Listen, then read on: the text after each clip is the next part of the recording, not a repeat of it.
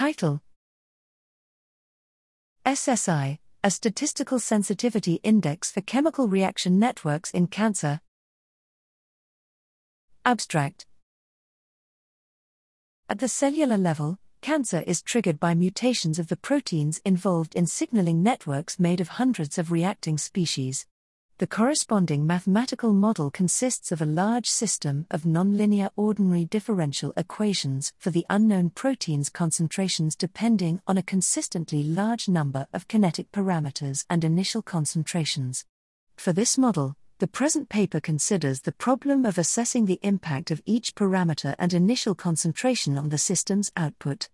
More specifically, we introduced a statistical sensitivity index whose values can be easily computed by means of principal component analysis, and which leads to the partition of the parameters and initial concentration sets into sensible and non sensible families.